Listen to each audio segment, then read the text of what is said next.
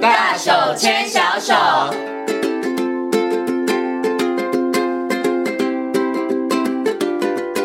这里是教育广播电台，您现在所收听到的节目呢是《遇见幸福幼儿园》，我是贤琴。接下来呢，在我们节目当中呢，要进行的单元是“大手牵小手”。那么在今天的“大手牵小手”的单元当中呢，很高兴的为大家邀请到的是奇威儿童专注力中心的执行长廖生光老师。光光老师来到节目当中，跟所有的听众朋友来进行分享。Hello，光光老师您好。好，各位听众大家好。嗯，今天光光老师呢要来谈很多爸爸妈妈对于孩子的期望， 就是呢希望孩子拥有自律性。我先问一下光光老师好了，光光老师，你对你的小孩是不是有这样子的期待？呃就是他自律性很高，啊，是啊，每个父母都是这样希 望。对，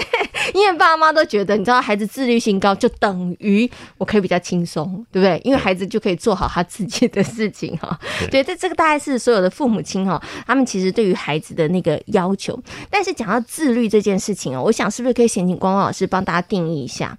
问爸爸妈妈，爸爸妈妈都希望孩子有自律性，但是你问他自律到底要是什么啊？对你，然后孩子到底要做到什么程度，你才觉得他叫做自律？对我觉得可能每一个父母的定义都不太一样、哎，嗯，所以想是想请光老师先帮自律这件事，我们现在下个定义好了。呃，自律大概基本定义就是孩子可以就是在不再提醒之下，哦，可以做完自己负责该做的事情。嗯，哦，就是日常生活当中不需要爸妈任何的提醒，哎、他可以把自己的功课做完啊，刷牙洗脸这些应该做的事都可以定时的完成的能力。嗯对，OK，这个是不是叫做比较基础的部分的自律？就是你对该做的事情要做完，对不对？嗯那你等到再长大一点的时候，对于自律的定义就不一样啊、了。对，就是呃，他要能去抑制自己呃当下的欲望，嗯，而去完成必须要做到的事情。好，那通常我们大人最常讲的自律就是减肥嘛，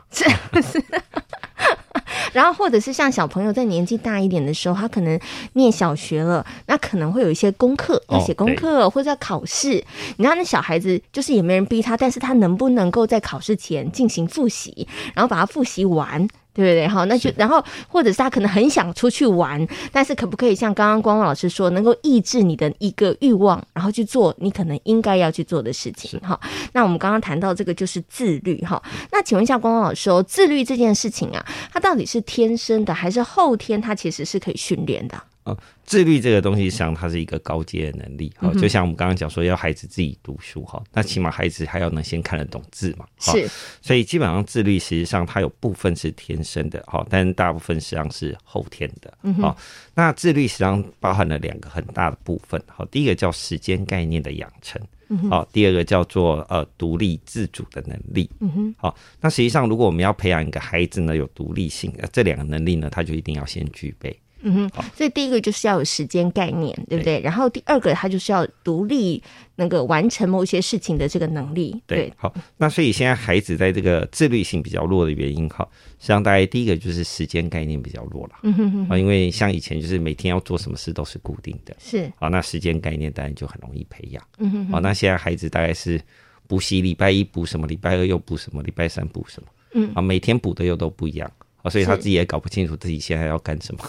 可是光光老师，你讲这个我就会好奇、欸，就是说啊，因为可是比如说你刚刚讲，他每一天下课之后他就去安亲班，那有些家长或者是有些听众觉得这样很规律啊，就是上课然后下课。去安亲班， 然后或者再去才艺班，对不对？然后晚上九点回家上床睡觉，这是一个很规律的生活啊。是啦，但是现在卡到一个问题是，他的那个每一天的课都不一样。哦，啊，对，就比如说可能礼拜一，哎、他可能要跑一个地方，礼拜是二他可能要跑一个地方。那如果时间越不规则，好、实际上我们看一个孩子有没有时间规律，最简单的方法就是看他吃饭和睡觉的时间。嗯哼哼哼。好，如果他每天吃饭和睡觉的时间都是不定时的，也就代表他的生理时钟嗯是不稳定的。是啊，那既然生理时钟不稳定，那自然就没有所谓的时间规律。哦，OK，好，所以呢，第一个就是要帮孩子建立这个时间的概念哈。可是就这个问题呢，我还想延伸，请问一下光光老师，因为光光老师我也有听过一种说法，就是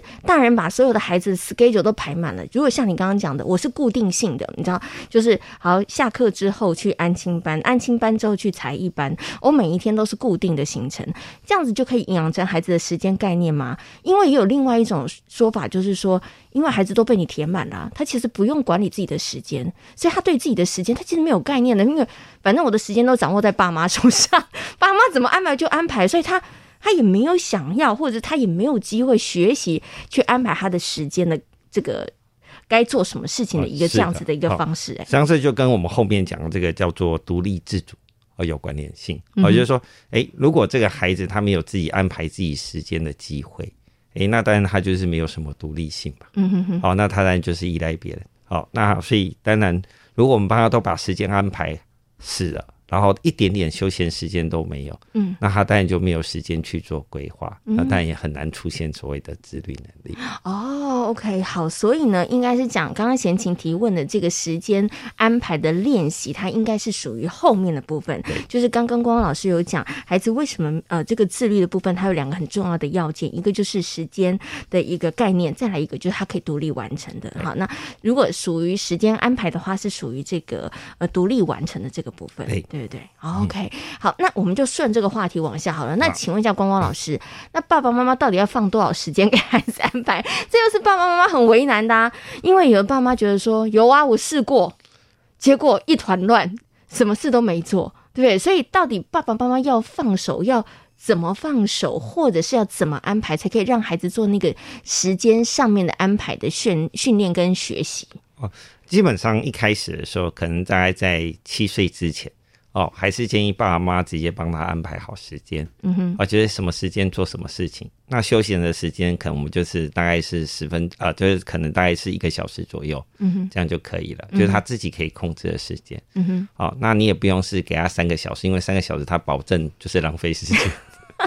啊、那当然等到九岁以上哦，通常来说，在九岁以上，孩子在预期能力就已经比较好，然后他的组织能力也比较好。诶，这时候我们就可以选择，诶，开始我们不管他的时间，然后让他自己去慢慢练习控制。是，哦，所以大概是在国小三年级到四年级，哦，会比较适合。对所以是国小三年级到四年级的时候，比较适合孩子的这个自律性，就是对还是放手让他们去规划跟安排时间。对你一年级、二年级放手，保证会把你弄疯。好，所以呢，刚刚光光老师说，可能小朋友在三年级、四年级的时候比较适合。可是我们要不要，比如说孩子在幼儿园的时候，或者是呃比较年纪小的时候，可是我们放手，但是我们不要放太多，放一点点呢？哦，这是可以的吗？呃， 是可以的哈。应该实际上自律性，如果我们在培养上，哈，实际上它的关键时期，实际上反而是在三岁。嗯，好，也就是说，三岁的时候，实际上孩子呢，这时候他最喜欢规则，嗯哦，他的规则是很固定的，每天要做什么，他就是固定的。所以三岁的时候，如果你帮孩子在日常生活的规律性先培养好，嗯，好、那长大之后你要再培养他的自律性啊、就会变得很容易。好、嗯那相反的，事实际上等到小孩子到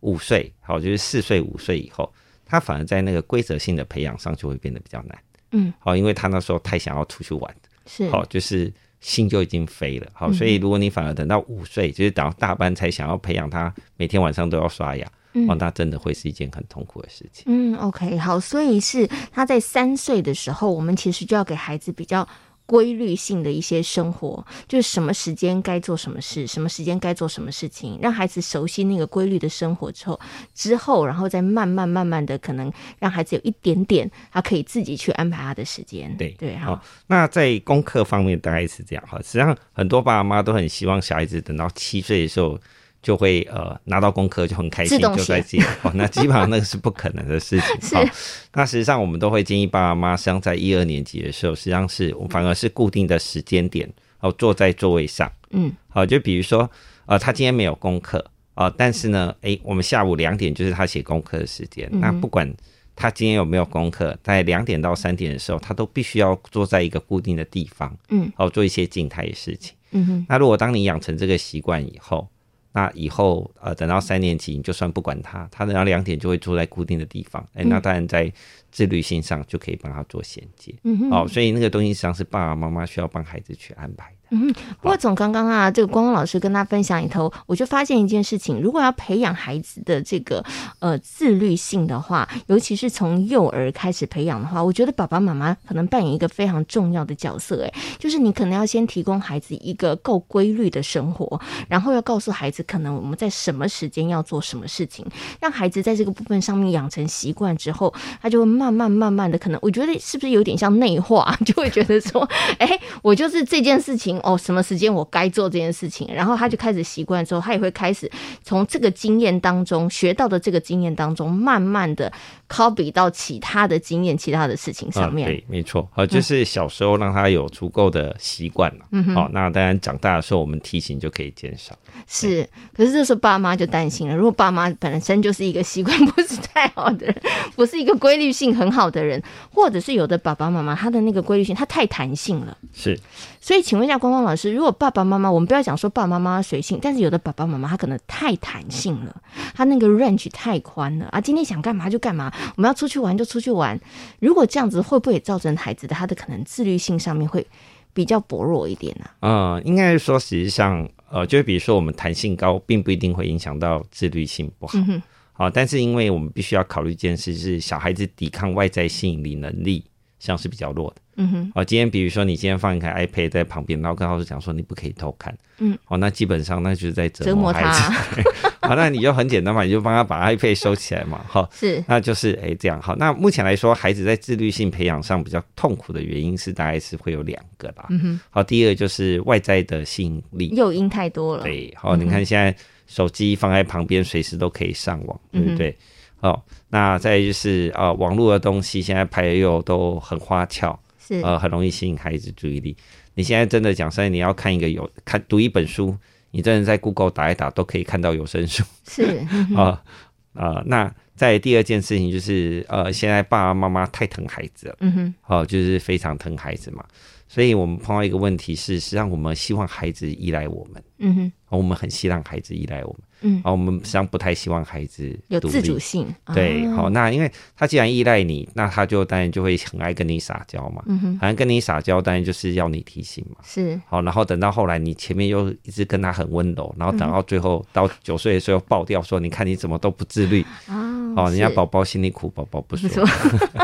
他觉得说、嗯你们以前不是这样对我的、啊，对以前我去问你们，你们都说 OK 啊，或是你们都会帮我安排，然后你现在跟我说你要自己做，对，所以宝宝心里真的好苦、对哦，。好，所以爸妈不一样啊，对，所以爸妈有弹性不一定会影响到他的自律性，嗯哼，但爸妈实际上呃过度呃保护孩子，或过度把孩子就是让希望孩子不要长大，嗯哦、这才是目前孩子自律性比较弱的原因。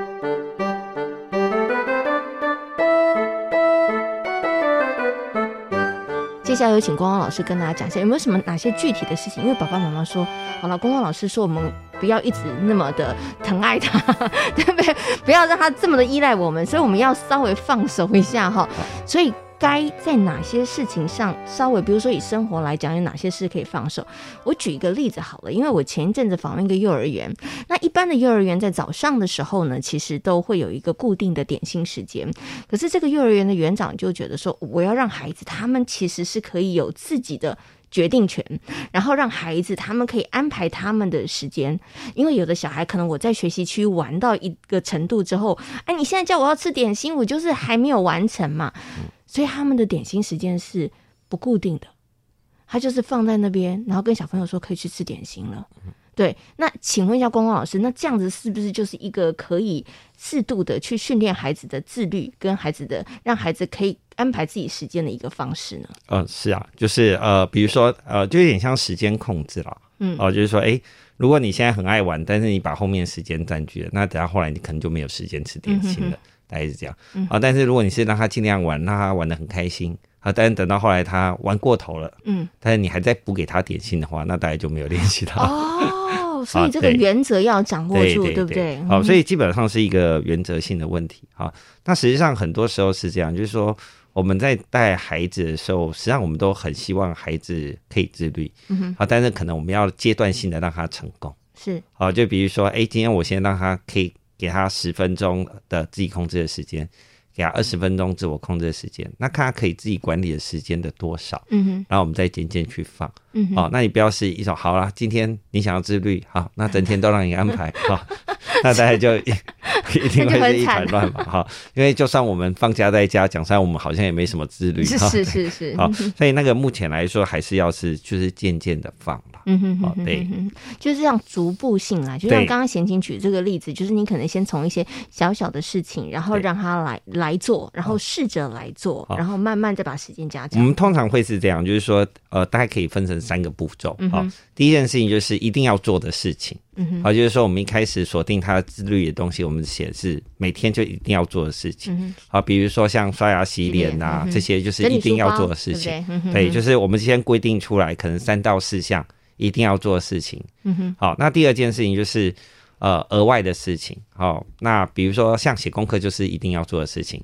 但是读那个课外读物啊、呃可能就是额外的事情。嗯，好，那额外的事情只要有做就可以了，但是不用做好。是，好，然后再来就是这三个东西加起来，好，就变成哎、呃，每天要做的事情加额外要做的事情，加上还要把它做好。嗯哼，好，那所以要分三个阶段。那每个阶段基本上要练习的话，实际上可能跟妈妈想的都不一样，大概在每个阶段都要练到一个半月。哦，那还蛮长的时间对，的所以实际上跟爸妈想象的不太一样，就是呃，实际上他这个整个练完的时间大概应该是要大概四个月左右到五个月，好、嗯哦才可以培养出孩子的自律性，差不多半年。对，是 OK，所以爸爸妈妈真的不要急，不要想说，哎、今天听了光光老师说的，我明天开始，然后就来试试看。一个月之后觉得没有啊，什么小孩子没有比较自律， 那就是你太急了。而且呢，其实第一时间他可能真的是需要的，然后因为要让孩子不断反复的练习，那再来呢，就是你有没有掌握步骤性的也是非常重要。记得时间呢，就是那个范围先从小。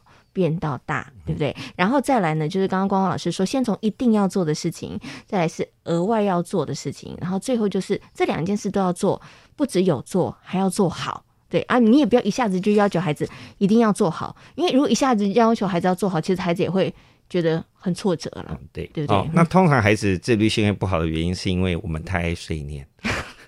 啊，就是我有 做啊，但是对你看你又做错什么？是，好、那因为一直都没有成功的经验，他就好不想自己做对啦，他就不想，就是因为一直受打击嘛，是是、哦，所以他的是配合度就会越来越差。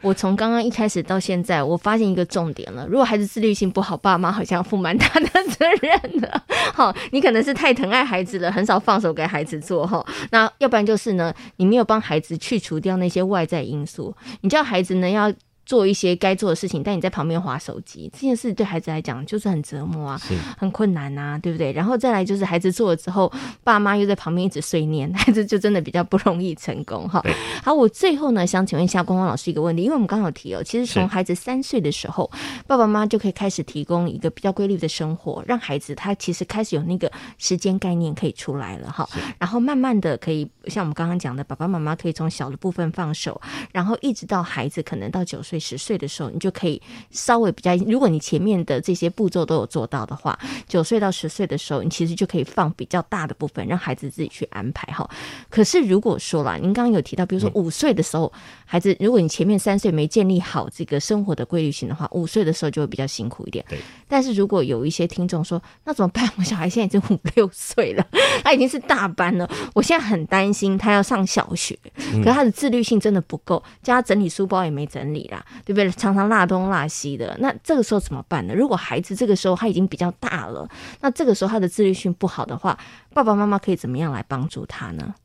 自律性比较弱的小孩子，实际上他主要的问题，大概通常来说是第一个就是时间概念不完成。嗯哼，哦，那时间概念不完成的时候，爸爸妈妈就是一定要先把他的时间概念培养好。所以我们可能给他一个时时表，或者是给他一个时钟。啊，对，对不对哦哦，或者是说，诶，呃，就是会有固定的闹铃，就是有一个明确的提示。哦，比如说呃，长征到多少，或者是对对哎对，等一下十分钟之后对到哪里这哦，样就子？是要给他一个缓冲时间嗯啊，因为时间概念比较不好的小孩，他没办法一看到时间，他就有那个感觉概念哦，好是那就会变成他可能东西都要缓冲个五到十分钟，嗯哼嗯哦，就是说，哎、你看已经九点了，好、那我现在给你缓冲五分钟，在五分钟之后你就要开始做什么，就要他的缓冲时间要比较长，是哦，这是第一个。那第二个就是呃呃动作能力的技巧，嗯好、像有些小孩子不刷牙，他并不是真的呃，并不是真的就是呃，就是偷懒，然后他只是就因为他的动作技巧并不够成熟，嗯哼，啊，所以他很容易出手出脚的。是，好、那所以这些东西可能就会变成要把他动作技巧要把它拉起来。嗯好、像写字，很多小孩子写字，我们碰到没有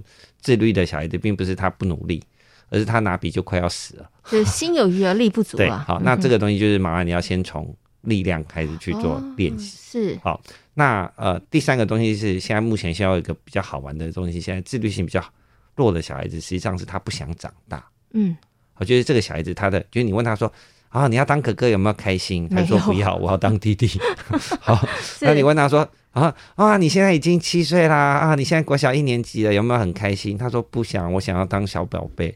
哦，那这东西就代表说他的依赖性，他还是很过高嗯度依赖。好，那这时候很简单，就变成爸妈要让他对长大这件事有所期许。哦，是，好，对，或者诶是你要帮他从长大里头找到成就感，对，嗯我觉得哎，诶比如说哎，诶长大你就可以做什么事情？好、那现在小孩子不想长大，最重要的原因是因为他就算三岁，妈妈什么都让他做啊；是他就算五岁，妈妈什么都让他 做。嗯，而且还会帮他做哦啊，，对， 他就没有长大的动机嘛。哦， 是比如说哦，哎，哦哦，你现在都不能吃巧克力哦，那哦，等等我到干嘛长大？对，等到不九岁你才可以吃巧克力。哦，那那可以哦，那对赶快加油哦一那小点，孩子就算三岁也说，我九岁了。